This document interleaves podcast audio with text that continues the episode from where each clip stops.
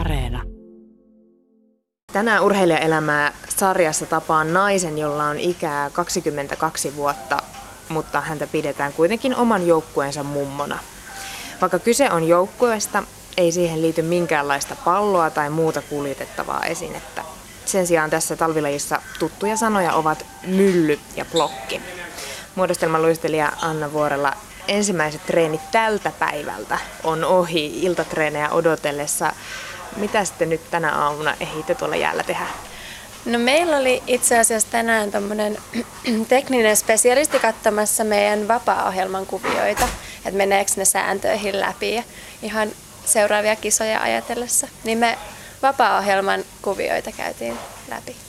Tekninen spesialisti, pakko nyt niinku tarttua tähän, kuulostaa hienolta nimitykseltä. Mitä se niinku konkreettisesti tarkoittaa? Käykö se joka ikisen urheilijan tekniikan läpi? Öö, no siis meillä on kilpailussa tuomaripaneeli koostuu on tuomareista, jotka arvioivat, millä tasolla me ollaan tehty, tai ei tasolla, vaan kuinka laadukkaasti me ollaan tehty meidän kuviot ja niillä on eri osa-alueita, mitä he arvioivat. Ja sitten on nämä tekniset spesialistit, jotka katsovat, että meneekö meidän kuviot niihin tämän kauden sääntöihin, että onko siellä vaaditut asiat ja tuleeko, onko vaikka pyöriikö piirit tarpeeksi paljon näin niin kuin esimerkillisesti. Minkälaisen arvosanan te saitte tänä aamuna? Onko paljon vielä treenattavaa? No siellä siis tuli hyvää ja vielä kehitettävää, että on kuitenkin alkukausi ja että meillä tuota, oikeastaan käy just noi spesialistit vähän tarkistamassa ennen kisoja sitten, että sitten kisoissa saa sen tarkemman palautteen, mutta hyvää tuli, hyvää sellaista selkeää rakentavaa palautetta. Löytyykö muuten tämmöinen spesialisti ihan Suomesta? Ihan Suomesta löytyy useampiakin, että ei ole ihan samat aina kisoissa, että ne vähän kiertää. On, on ihan täältä läheltä. Niin, mä sanoin, että ensimmäiset treenit tältä päivältä tosiaan ohi. Illalla teillä on seuraavat. Mitäs sitten illalla on vuorossa? No illalla me varmaan itse asiassa jatketaan ihan tämän saman aihepiirin taholta tai ilman sitten spesialisteja, mutta käydään niitä läpi, että mitä palautteita tänään saatiin ja mitä mahdollisia korjauksia pitää tehdä, mutta uuden vapaa-ohjelman kanssa treenausta. Muodostelman luistelu on siis tämmöinen joukkuemuoto taitoluistelusta. Monelle varmasti on tuttua tämä yksin luistelu, pariluistelu. Mm. Onhan meillä Kiira Korpi ja Laura Lepistö aikaisemmin ja nytkin nousevia lupauksia, nuoria monia. Anna Vuorela, miksi susta tuli nimenomaan muodostelmaluistelija? Eikö se olisi ollut kivempaa niittää mainetta tuolla yksilönä?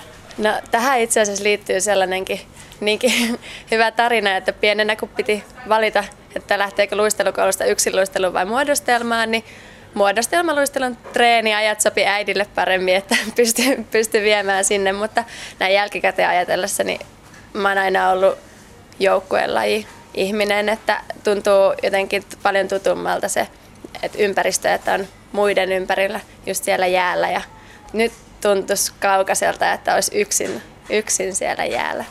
Se on, joukkueesta saa niin paljon tukea ja turvaa, että se on kyllä mun juttu. Niin joukkueesta saa tukea ja turvaa, mutta Anna Vuorela, kun sinäkin luistelet suomalaisessa Rockettes-muodostelmaluistelutiimissä itse asiassa kapteenina, niin kuinka paljon teillä on sitten toisaalta kilpailua siitä jääajasta? Onko semmoista? Onko teillä niinku naisia, jotka istuu niin sanotusti viltissä ja semmoisia, jotka pääsee siihen mukaan no, ryhmään? Meitä on siis kaksikymmentä meidän joukkueessa ja kuusitoista on aina kilpailuohjelmassa, mutta että nekin, tai totta kai sitten on neljä, jotka on kisoista aina varamiehinä, mutta nekään ei ole meillä mitenkään tietyt, että vaihtelee kisoissa, että meillä on tosi, tosi hyvä tasainen joukkue tänä vuonna, että ei siinä mitään sen suurempia kilpailutilanteita, että kuitenkin jokainen haluaa sitä, mikä joukkueelle on paras ja joukkueelle paras on se, mitä valmentaja sillä hetkellä näkee, että toimii, mikä yhdistelmä luistelijoita toimii parhaiten. Eli se ei ole kiinni sun osaamisesta, joudutko sinne istumaan tai katsomaan katsomosta sen esityksen? No on, siis on se siitäkin, mutta me ollaan hyvin just tasaisia, että sitten kun me kaudenkin aikana ehkä vähän saatan kokeilla pyöritellä paikkoja, luistelupaikkoja, niin että mikä, mikä sitten kombinaatio toimii parhaiten, että meilläkin meillä ei ehkä, tai tulee varmaan vaihtelemaan ne, että ketkä on siellä sivussa, että se on tosi hyvä juttu, että ei ole sitten tietyt tietyt tytöt. Avaa vähän Anna Vuorela. Tämä on mielestäni kauhean mielenkiintoista, että millaisia paikkoja. Jääkiekossa on helppo, on puolustajat ja hyökkääjät ja sentterit ja maalivahit, mutta mitä ne on muodostelmaluistelussa? Meillä on siis kaksi ohjelmaa, on lyhyt ohjelma ja vapaa-ohjelma, ja ne on todella tarkasti harjoitellut ne rutiinit niissä, niin paikoilla tarkoitan siis ihan sitä, että kun on kuusitoista luistelijaa, niin vaikka alkuasennosta, että millä paikalla kukakin luistelija on, että miten se ohjelma muodostuu hänelle. Ja sitten lyhyessä ja vapaa-ohjelmassa on sitten omat paikkansa, että sitten vaan ihan, että kenen vieressä sä olet, niin sitten ne paikat pysyy joka kerta samana, tai se ohjelma ei sinänsä sisäisesti muutu. On vaikea ehkä selittää tälleen yksinkertaisesti, mutta... Onko teillä erikseen nostelijoita? Tai... On, joo. Itse asiassa se on hyvä esimerkki, että on, meillä on vapaa-ohjelmassa on nostoja, niin ryhmänostoja kuin parinostoja, niin ne tietyt paikat on sitten sellaisia, että niihin tulee just nostettavat esimerkiksi, jotka on usein, tai on kehittynyt sellainen nostettavan tai nostajan rooli. Muodostelmaluistelu, se poikkaa siinäkin määrin tästä taitoluistelun yksilö- ja parimuodosta, että siinä ei kisata olympialaisissa. Siitäkö se johtuu, että muodostelmaluistelu ei ole lööpeissä? No se on varmasti osasyy. Et sitäkin tota, on siis hyvin paljon haettu. Sitä, tai nyt on itse asiassa kansainvälinen tota, luisteluliitto I S U, niin on laittanut sellaisen virallisen hakemuksen, että muodostelmaluistelusta tulisi olympialaji kaksituhattakahdeksantoista. Et sitä nyt tässä tämä kausi pitää odotella, että josko se menisi läpi ja olisi meidän aika sinne olympialaisiin mennä. Suomi on muodostelmaluistelun menestynein maa maailmassa. Muun muassa maailmanmestaruuksia on tullut eniten Suomeen. Erikoista ainakin mun mielestä on se, että vaikka kyse on joukkuelajista, niin tässä ei kilpailla maa maata vastaan, vaan joukkue joukkuetta vastaan. Esimerkiksi kaksituhattakuusi suomalainen joukkue oli sekä äm äm yksi että äm äm kolme.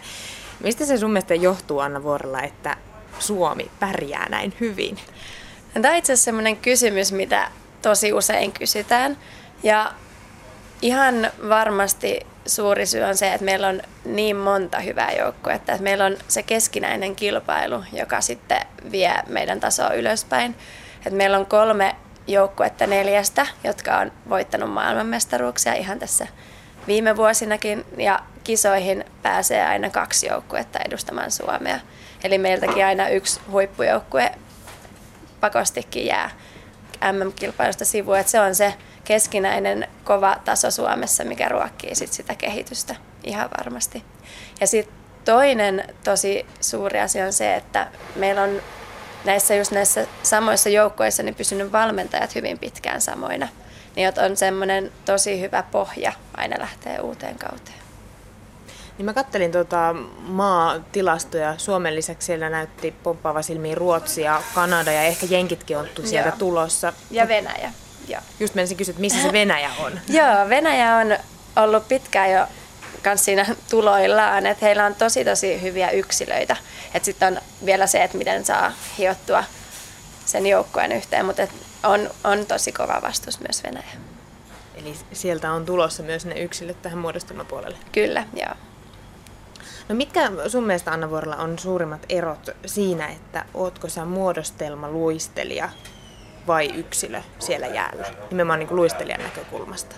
Öö, no ihan se on just se, että sun ei, sä et ole siellä yksin siellä jäällä. Sä saat tukea niistä kavereista, kun saa vaikka kilpailukin suorituksen aikana katsekontaktin omalta joukkueelaiselta, niin se ruokkii sitä sellaista yhteistä energiaa. Ja tietää, että sä saat, sä saat tukea kavereilta, sä annat tukea kavereille.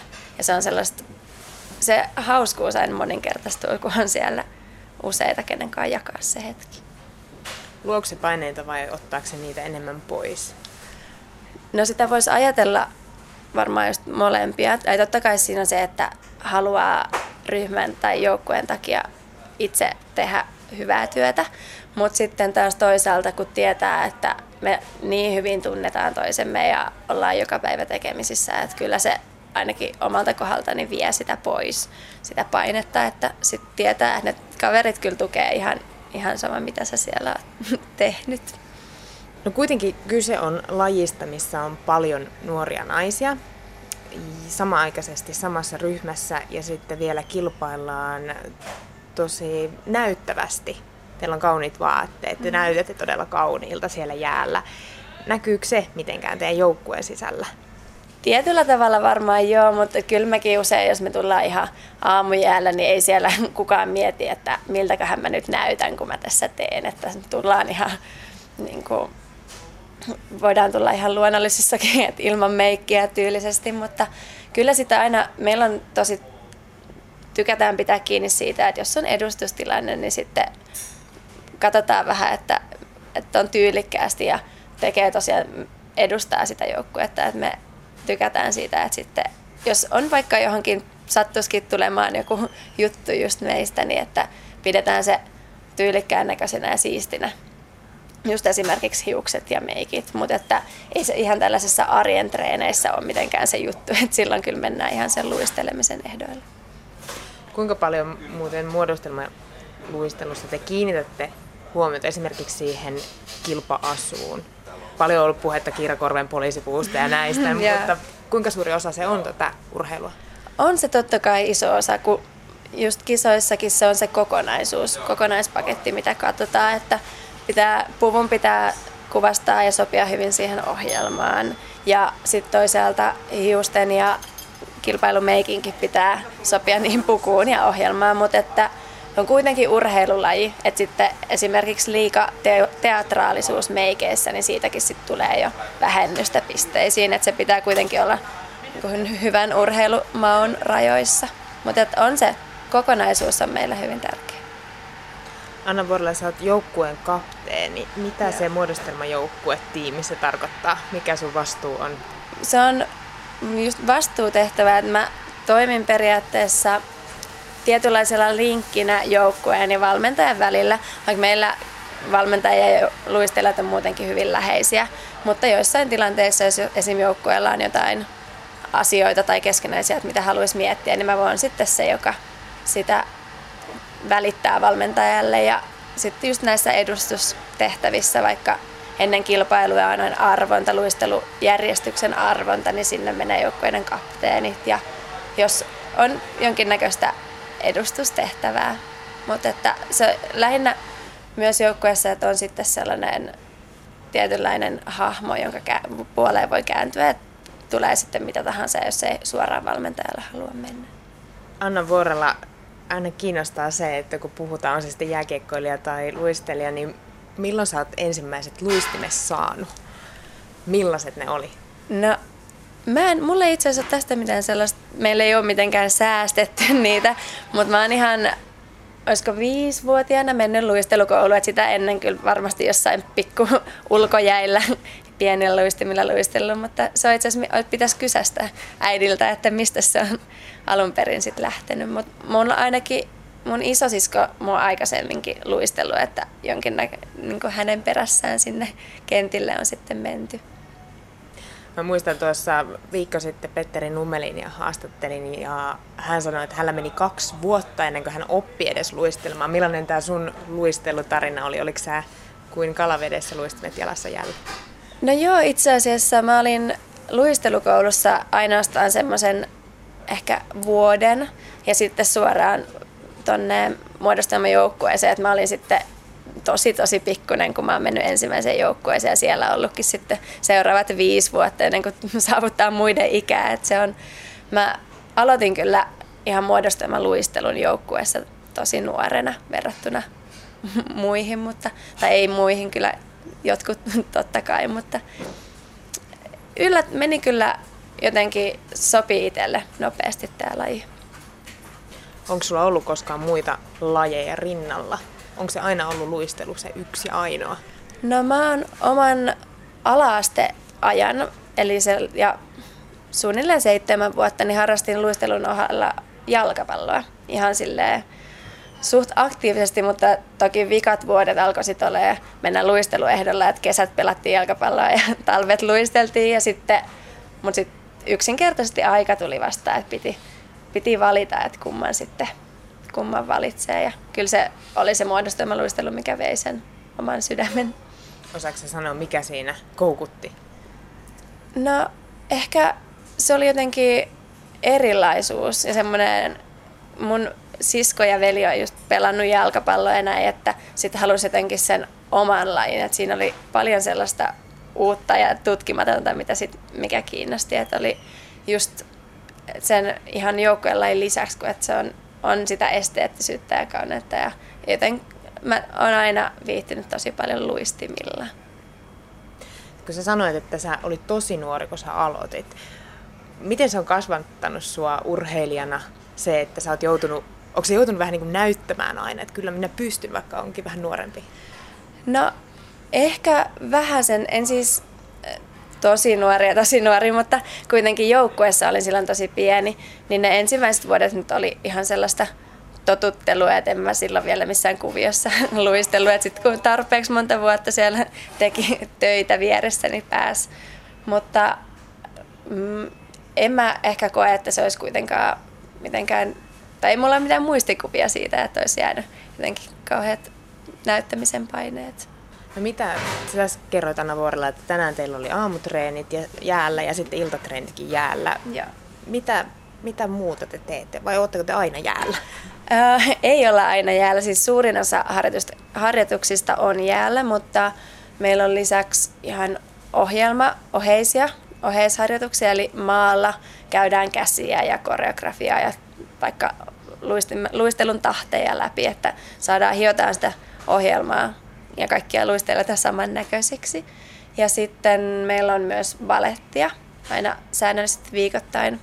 Et baletti on usein semmoinen, mitä luisteluunkin liitetään, että siitä saa sitten sellaista ylävartalon kannatusta ja eri linjoja ja tukee sitä liikekieltä hyvin. Ja meillä on lisäksi vielä sekä fyysistä harjoittelua ja tuollaista mentaaliharjoittelua, että käydään sitten meidän siihen erikseen valikoituneen valmentajan kanssa niin läpi ihan kaikkia tuntemuksia.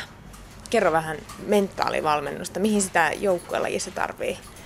No ihan, me siis usein ne rakentuu ne meidän tunnit tosi pitkälti sen pohjalta, että mitä meillä on sillä hetkellä mielessä tai ajatuksia.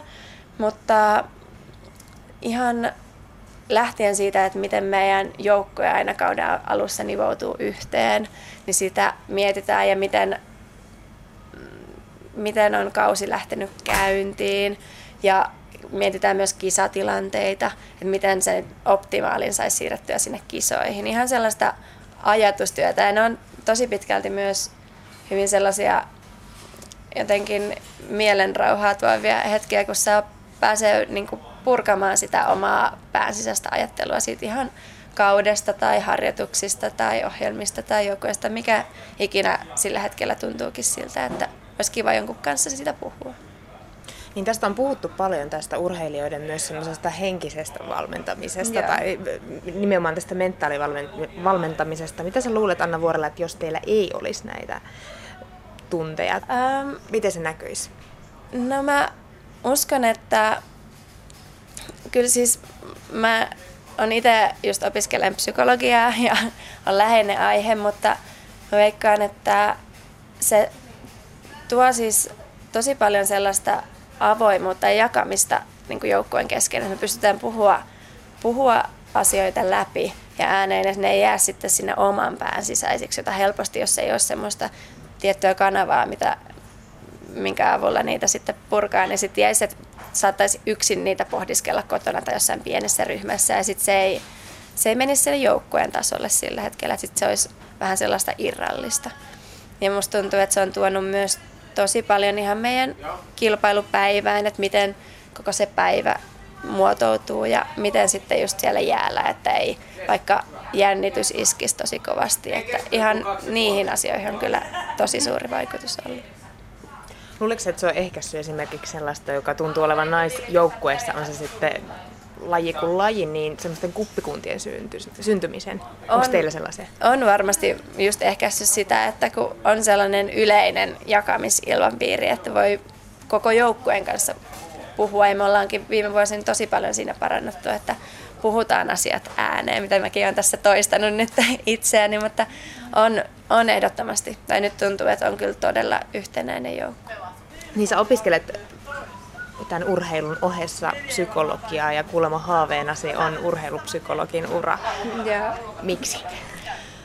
No ihan varmasti tällä muodostumaluistelulla lajina on ollut tosi, tosi suuri vaikutus siihen, mutta alun perin mä valitsin psykologian ihan siltä pohjalta, että lukiossa kun mä mietin, että mikä mua on tähän asti opiskelusta kiinnostanut, niin että se on ollut se psykologia, että siinä mua kiinnostaa tosi paljon just ihmiset, ihmisten ajattelu ja toiminta, että mitä sen toiminnan taustalla on tai millaisia prosesseja siellä toimii. Ja sitten mä mietin, että kun pitäisi sivuaineita valita just tuohon psykologiaan, niin se urheilupsykologia tuntuu, no totta kai, sit kun on niin paljon urheilua omassa elämässä, niin sen takia läheiseltä. Ja mua kiehtoo just lähinnä joukkuelajit ja just semmoinen joukkuedynamiikan avaaminen ja miettiminen tosi paljon. Et se on, siis suuri vaikutus on kyllä ollut varmasti meidän omilla just näillä niin kuin mentaaliharjoitteilla. Sano, jos mä oon aivan hako teillä, mutta musta tuntuu, että kun puhutaan nimenomaan tästä mentaalivalmennuksesta, Joo. niin puhutaan aina yksilöstä ja ku, kuinka mm. se yksilön pitää. Niin mitä ajatuksia, Anna Vuorela, sulle herää tämmöisestä? Kuinka tärkeää se on, että nimenomaan joukkueissakin panostettaisiin tähän mentaalipuoleen? Hyvin tärkeää. Tai totta kai joukkueissakin me välillä keskitytään ihan yksilöihin. Sieltähän se lähtee, että miten jokainen yksilö siinä toimii. Mutta on se joukkueen toimimisen kannalta hyvin tärkeää, että just myös yhdessä käydään niitä asioita läpi, koska ei se, ei se joukkue toimi, jos se ei ole yhtenäinen ryhmä, että vaikka kuinka hyviä olisi yksilöt ja yksilöt yksin pystyisi menemään sinne jäälle ja keskittymään siihen kilpailuun, niin ei se, sitten, ei se sitä joukkuetta kuitenkaan palvele, jos ei ole sellaiset selkeät joukkueen raamit siinä, että on mielestäni hyvin tärkeää. Ja mä toivon, että se tosiaan lisääntyy, mitä tällä hetkelläkin on näkyvissä. Mennään vielä tuohon harjoitteluun, koska mun mielestä se tuntuu tosi kovalta määrältä siihen nähden, miten lajia arvostetaan ja miten se näkyy joka paikassa. Mikä sut, Anna Vuorela, itse sai jaksamaan, treenaamaan ilta- ja aamutreenit niin paljon viikossa? Ihan siis aina se on parasta, kun tulee sellaisia hetkiä jäällä, että muistaa, että ai niin, että tämä oli, tämä oli se juttu, että saa ihan sellaisesta perusliikkeistä luistelussa muistaa, että onpa mageeta, kun alkaa tutkia ihan sitä, että miten, tämä, miten pystyy luistimilla tällaisiakin asioita tekemään.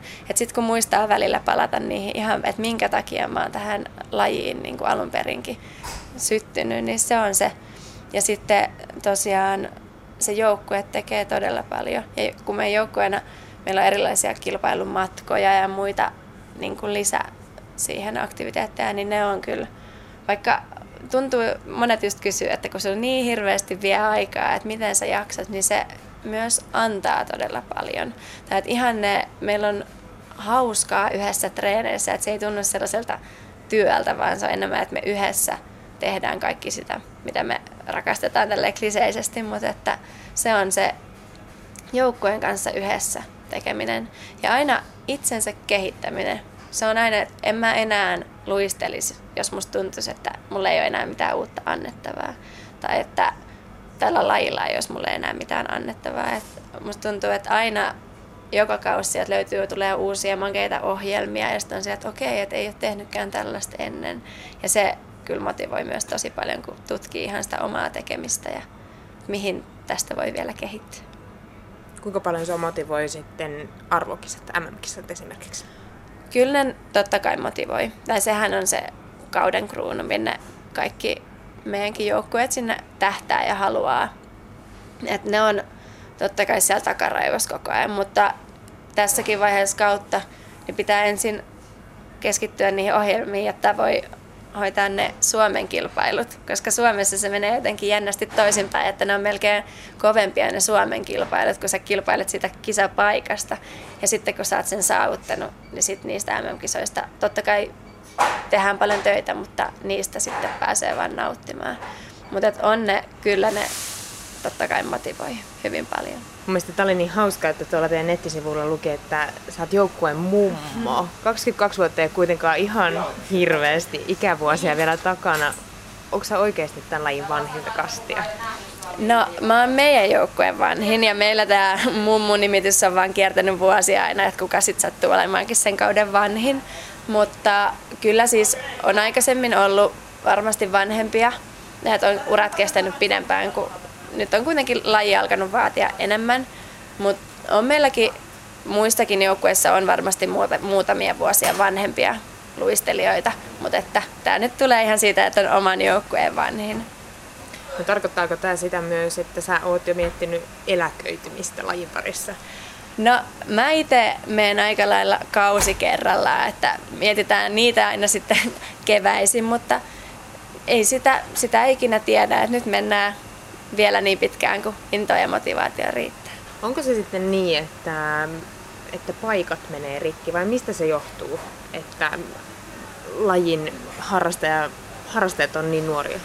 Osalla menee jo, että niin kuin muissakin urheilulajeissa, että saattaa sitä loukkaantumisten takia tai just, että paikat ei kestä enää, mutta siinä on myös se suuri osa on se, että tätä ei voi tehdä ammatikseen, tätä työtä, että me on ihan omakustanteinen harrastus, näin vaikka ihan ammattimaisesti harjoitellaankin, niin jossain vaiheessa tulee valitettavasti usein se rahakin tilanne vastaan, että täytyy alkaa tekemään töitä tai opiskella, koska niin kauan kuin vie näin paljon aikaa, niin se on aika lailla luistelu ja koulu tai luistelu ja työ. Näin karrikoidusti, mutta se on, se on varmasti myös suuri, suuri tekijä. Onko muodostelmaluistelijana mahdollisuutta lähteä sitten ulkomaille? Onko missään paikassa maailmassa tätä mahdollista tehdä ammatikseen?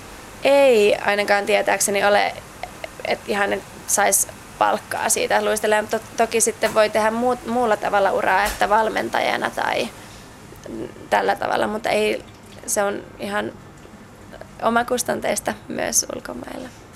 En ole nyt ihan sata varma, että voihan olla esimerkiksi Venäjällä tai muualla, että mikä heidän, heidän tapansa on, mutta en ole kuullut kyllä, että olisi. No miten Anna Vuorela, kaksituhattakahdeksantoista haetaan siis olympiapaikkaa. Joo. Mitä Anna Vuorela tekee silloin? Onko se mukana joukkueessa? No siihen on vaikea vastata, kun se on kuitenkin neljä vuotta. Mutta toki siis oma haave olisi olla olympialaisissa, mutta neljä vuotta on kuitenkin aika pitkä aika. Et se on siihen, sitä ei voi tietää, että mitä sen aika näyttää, että miten oma, oma kroppa kestää ja aikataulut pitää. Jos sä oot vielä haaveilla tähän loppuun jostain, yeah. niin mikä, mikä on sun unelma tämän lajin parissa? Mitä sä haluat vielä tulevaisuudessa toteuttaa? Ihan selkeästi haluan voittaa maailmanmestaruuden, kyllä. Ja tämän joukkueen kanssa. Se on, se on sellainen ihan lapsuuden haave. Ja kun, nyt kun se on niin lähellä, niin se on myös realistinen haave.